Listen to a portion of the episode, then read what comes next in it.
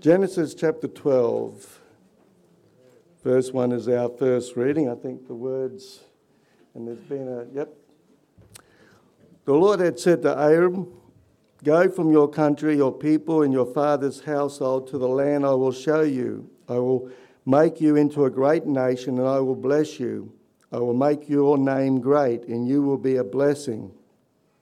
I will bless those who bless you, and whoever curses you, I will curse and all the peoples on earth will be blessed through you.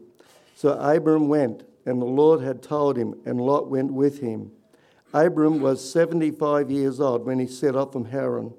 He took his wife Sarah, his nephew Lot, all the possessions they had accumulated, and the people they had acquired in Haran, and they set out for the land of Canaan, and they arrived there. Abram travelled through the land as far as the site of the great tree of Moreh at Shechem. At that time, the Canaanites were in the land. The Lord appeared to Abram and said, To your offspring I will give this land. So he built an altar there to the Lord, who had appeared to him. From there he went on towards the hills east of, east of Bethel and pitched his tent with Bethel on the west and Ai on the east. There he built an altar to the Lord, and he called on the name of the Lord. Then Abram set out and continued towards the Negev. Our second reading is in Genesis chapter 17. When Abram was 99 years old, the Lord appeared to him and said, I am God Almighty. Walk before me faithfully and be blameless. Then I will make my covenant between me and you and will greatly increase your numbers. Abram fell face down, and God said to him, As for me, this is my covenant with you. You will be the father of many nations. No longer will you be called Abram, your name will be Abraham. For I have made you a father of many nations. I will make you very fruitful. I will make the nations of you, and kings will come from you. I will establish my covenant as an everlasting covenant between me and you and your descendants after you for generations to come, to be your God and the God of your descendants after you. The whole land of Canaan, where you now reside as a foreigner, I will give as an everlasting possession to you and to your descendants after you, and I will be their God. Then God said to Abraham, As for you, you must keep my covenant, you and your descendants after you, for the generations to come. This is my covenant with you and your descendants after you, the covenant you are to keep. Every male among you will be circumcised you are to undergo circumcision, and it will be a sign of the covenant between me and you. For the generations to come, every male among you who is eight days old must be circumcised, including those born in your household or bought with money from a foreigner, those who are not your offspring. Whether born in your household or bought with your money, they must be circumcised. My covenant in your flesh is to be an everlasting covenant. Any uncircumcised male who has not been circumcised in the flesh will be cut off from his people, for he has broken my covenant. May God bless his word to us today. Thanks, Shane. Well, keep your Bibles and passages open, and uh, let's pray.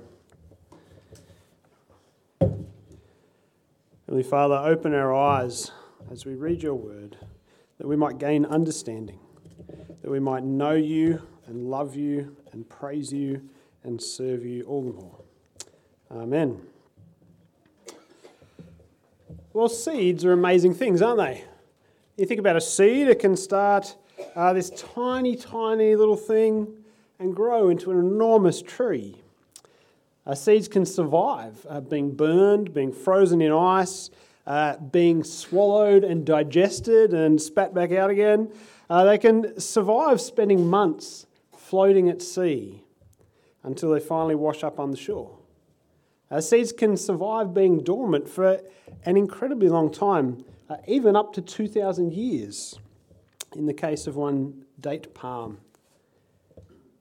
See, seeds, they wait until the right conditions and the right moment to germinate and begin to grow. Well, this term, as we're following uh, the Bible's story, we're following uh, the story of all of human history from the very beginning right through to the very end, from creation to new creation. And, and we're following and seeing that this whole story is about God's plan to build his kingdom. His plan that he showed right back at the beginning of what he's going to do right at the end. In our first week, uh, back at the beginning, we saw the pattern or the blueprint for God's kingdom in the Garden of Eden. We saw God's perfect people, Adam and Eve, in God's perfect place, beautiful garden, under God's perfect rule to fill the earth, subdue it, to rule it, and to eat anything except for the fruit from one tree. We saw them under God's perfect blessing. They had the tree of life to eat and live forever. They had perfect relationships with God, with each other, and with the world that He had made for them. Everything was good, nothing was bad. But then we saw last week, it didn't last very long, as we know, uh, till the pattern was perished. Adam and Eve decided to make their own rules. They listened to Satan, the snake, and rebelled against God's rule. Everything broke. And instead of being recipients of God's unending blessing, they found themselves on the receiving end of God's curse. Their treason ruined everything. It ruined their relationship with God, their relationship with each other, their relationship with the good world that God had made. Everything now was hard. Everything now would decay. Everything would die. There'd be conflict and trouble for all the rest of human history. But we saw last week that in all that despair was that little seed, that little seed of hope. See, God didn't crush the rebels then and there. Instead, He actually made them an incredible promise, a blessing in the middle of all that curse. God promised that one day someone would come from Adam and Eve's family who would deal with the mess that they had made, who would crush that serpent, the devil, and deal with the problem of sin forever. But from that little promise, that little seed sat dormant for a very long time. Many, many years, many generations, thousands of years passed, and that seed just sat there doing nothing, waiting, until suddenly that seed began to germinate and that promise began to grow when God spoke to Abram. Look at verse 1 of that first reading. The Lord had said to Abram, Go from your country, from your people and your father's household to the land I will show you. I will make you into a great nation and I will bless you. I will make your name great, and you will be a blessing. I will bless those who bless you, and whoever curses you, I will curse, and all people on the earth will be blessed through you. See, when God tells Abram to go, what's, what's he giving him? Not a rhetorical question. What, what's he giving him? Any takers? He's giving a commission, he's giving a commandment, he's giving his rule, isn't he? And where is he sending him to? We're sending him to God's place. And what is he making Abram into? He's promising to make him into a great nation of God's people. And what's he promising to do for them? Well, to bless them. So God gives his rule to make his people in his place under his incredible blessing. And we see just how saturated this is with blessing. Five times in those few sentences, God uses the word bless. I'll make you a great nation. I will bless you. I'll make your name great. You'll be a blessing. I will bless those who bless you. All peoples of the earth will be blessed through you. So it's dramatically different to the tragic, direct, uh, tragic interaction we looked at last week. Last week, when Adam and Eve rejected God's rule and God spoke to them, it wasn't saturated with blessing but curse. So here we learn that at the end of the day, at the end of all history, it's blessing, not curse, that will be predominant. It's blessing that will overtake the curse that we brought about by our sin. See, these promises to Abraham are the opposite of the curses of the fall. Where Adam was cursed, Abram was blessed. Where Adam was driven out from the land, out from God's place, Abram is being brought in to God's place. Where Adam and Eve were separated from God, Abram is being brought in to relationship with God. And where Adam and Eve brought curse upon all peoples of the earth, through Abraham, God would bring blessing to all peoples of the earth. Well, we learn here a few things as this promise begins to grow about the kingdom of God. You see there in your outline, point one a kingdom through family. Have you ever uh, wondered why at church and in growth groups and among Christians we, we, we, kind of, we talk about church as a family? You know, when we talk about our finances, we kind of talk about our, our family finances as a church together. Uh, we talk about who we are together. We talk about being a family who loves one another. And I don't know if you've ever noticed that we talk a lot, actually, in church about Israel, the people of Israel. You know, it seems kind of weird to sort of pick a nation on the other side of the world and just talk about them all the time. But it's because God's promise came through Israel.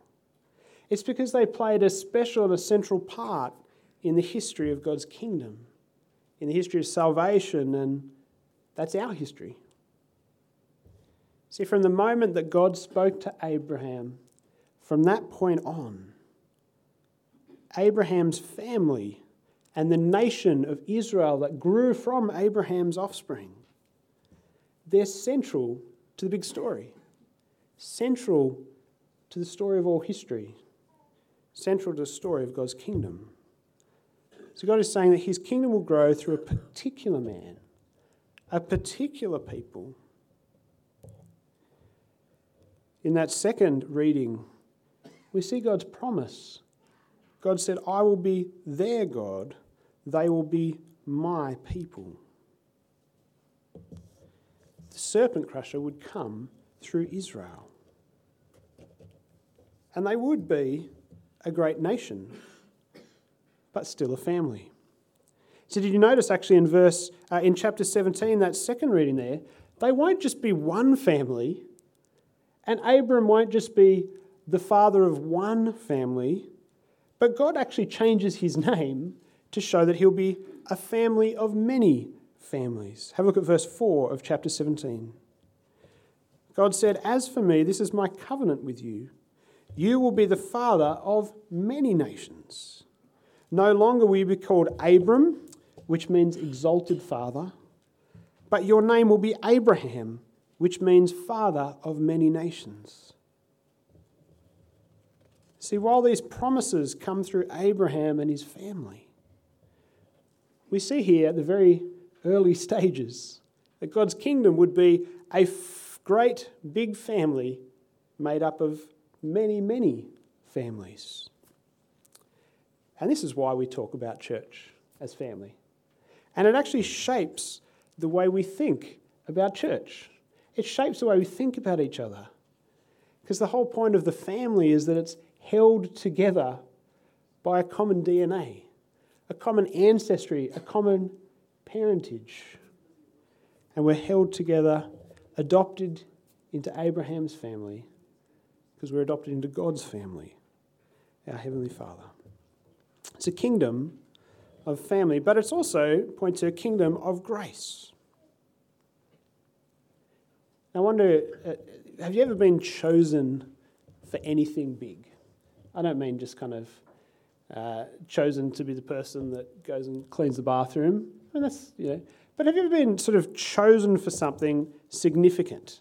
Uh, maybe a coach or a scout who, who chose you to sort of fast track you for development or maybe for sort of a state team or, or play at a higher level. Uh, maybe a teacher who uh, gave special instruction and, and sort of took you in and tutored you and was committed to seeing you achieve and grow academically. Or maybe you've been taken under the wing of an employer uh, or someone above you uh, as a protege or a successor in business or whatever field. Or maybe you've been uh, singled out by an older Christian who's taken the time to invest in loving you, in reading God's word with you, praying with you, and helping you grow as a disciple. Now, usually when we get chosen in those cases, it's often because of something about us. Uh, often we're chosen because of our merits, our skills, our personality, the results that we've achieved, or something to that effect. But we see here in the story of Abraham that being chosen by God is not about us. It's not like that at all. So, do you know actually in the Bible so far before this point, the only thing we've learned about Abraham is who his genealogy, who his parents and grandparents and great grandparents were, who his brothers are, who his wife is, and who his nephew is, and where they lived. They're the only things we're told about Abraham. So, Abram at that point. We're not told at all what he's like. We're not told anything at all about his character. We're not even told which God he worshipped, because it's highly likely he didn't worship Yahweh, the one true God. There's nothing about Abraham here to explain why God chose him. That's because it's got nothing to do with Abraham himself. God's choosing has everything to do with God and His kindness, His mercy.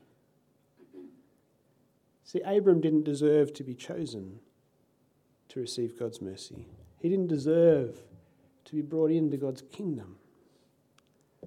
But neither do we. Abram, just like Adam and Eve, deserved God's wrath and his judgment, his righteous anger for his rebellion and his treason against God. And so do we. But God shows grace to Abraham. His promises didn't come because Abraham was awesome, it came because God is awesome and gracious and kind. And God hasn't chosen us because we are awesome. Because honestly, we're not. God chose us because of His grace. And doesn't that, doesn't that kind of break you in the loveliest way there is to be broken? To know that He has poured out His grace on us when we deserve nothing. And it breaks down our pride and turns it into love and praise and thankfulness to God, our incredible Father. It's a kingdom of grace. But it's also, point three, a kingdom received by faith. Have a look uh, at chapter 12 and verse 4, that first reading there. So Abram went as the Lord had told him. Lot went with him. Abram was 75 years old when he set out from Haran. He took his wife Sarai, his nephew Lot, all the possessions they had accumulated, and the people they had acquired in Haran, and they set out for the land of Canaan. Now, in this church, we have people who have done what Abram did. People who have left their country or maybe their state, their people, their families, their friends, their work, their businesses, their livelihoods, and travelled to a new place, a new people, a new country, maybe with a new language, a new culture. We've got people from South Africa, from France, from Netherlands, from Singapore, from Congo, from Uganda, from England, from the Philippines, from USA, from Melbourne, even from Sydney. And people in this church have done that for many different reasons. There's many different reasons why many of us have moved. Uh, some of it, some of us have moved for love. Met someone, uh, maybe while travelling, and just couldn't couldn't leave them alone, and moved for love. Some of us have moved for work. some for affordability, some to follow family members, and others for safety. Well, at the sprightly age of 75, Abraham travelled about 900 kilometres from Turkey to Israel to move to a country he had never seen. Why? Because God had made a promise to him. And Abram believed that promise. You ever wondered what would have happened if Abram didn't go? If God had spoken to him and he decided he'd stay in Haran. Well, God still would have built his kingdom. Just Abraham would have missed out. But actually, we're told that because Abram believed, because he obeyed, because of that faith to trust God's word and to act according to it, God actually credited righteousness to Abraham. Because he trusted God, God gave a gift of declaring Abraham righteous, holy.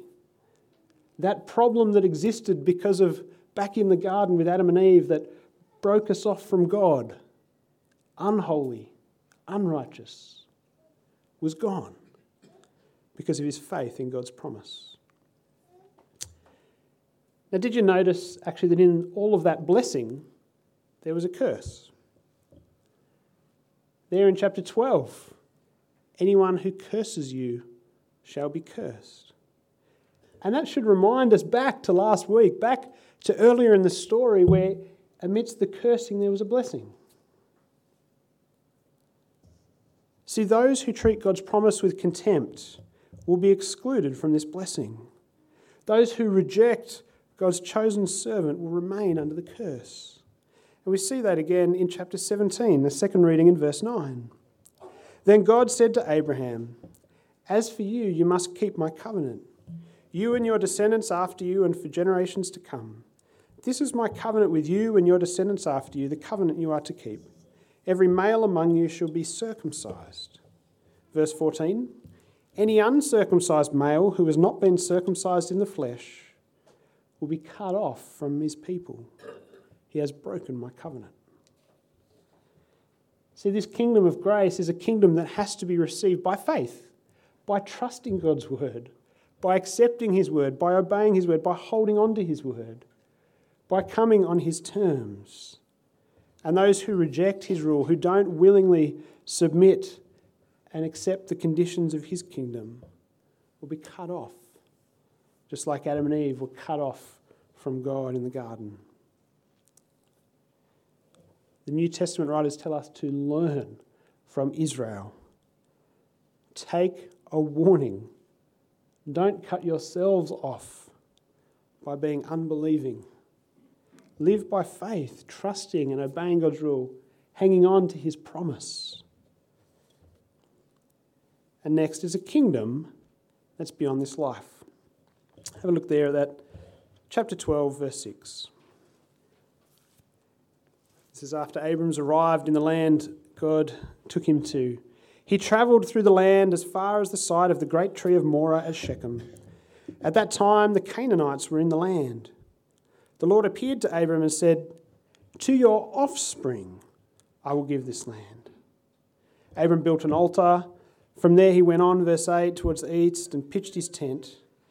There he built an altar to the Lord, called on the name of the Lord, verse 9. Then Abram set out and continued toward the Negev. So Abram travelled 900 kilometres to go to the land that God had showed him. When he got there, what does God say? I'm going to give this to the people from your family that come after you, your descendants. And then what did Abram do? He said, Well, I don't know what to do now. he just wandered around. He spent the rest of his life wandering around outside the promised land that God had promised him. After having seen it, he didn't get to settle in it. One day he died never having received the promise that God had made. But he was content to do that. He trusted that God was faithful and would keep his promise.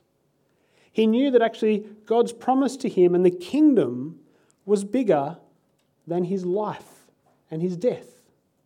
He knew that even his death, not receiving the promise, wouldn't stop him from receiving the promise eventually. Well, after he waited 25 years, at the age of 100, finally he had a son, the son that God had promised, Isaac. And as Andrew alluded to earlier this morning, one day God spoke to Abram and he asked him to do a very strange thing. He told him to take that one and only son, that one son who God had said, I will build my people through Isaac. He said, Take him up that mountain and kill him as a sacrifice. And how does that work? How can God's promise stand when the Son, who the promise is through, is dead? But Abram acted in faith. The New Testament tells us that actually Abram, his faith in God's promise was so strong that he even reasoned that God could raise Isaac from the dead to keep his promises. And he took him up, he made an altar, he laid his son down on the wood, and he raised his knife. And at that moment, God called out, Stop. And he sent a substitute, a ram, to die in his place. See, we know that God was only testing Abraham's faith, but he was actually also showing us something. He was showing us that true faith knows and believes and clings to the fact that God will keep and can and will keep his promises even through death. Even the death of the heir, the death of the son, will not stop his promises coming true. He was pointing forward to the time when he would not withhold his only son, but would sacrifice his only son on a mountain in that region. But the death would not end it. He can and would and did bring him back to life to keep the promise going. But we don't want to get ahead of ourselves. Still got a few weeks until we come to Jesus. Well, here we see the promise, the seed has germinated and started to grow. Through Abraham, God will build his people. In Canaan, he will plant them in his place. Under his covenant, they will live under his rule by faith, and he'll shower them with blessing instead of curse.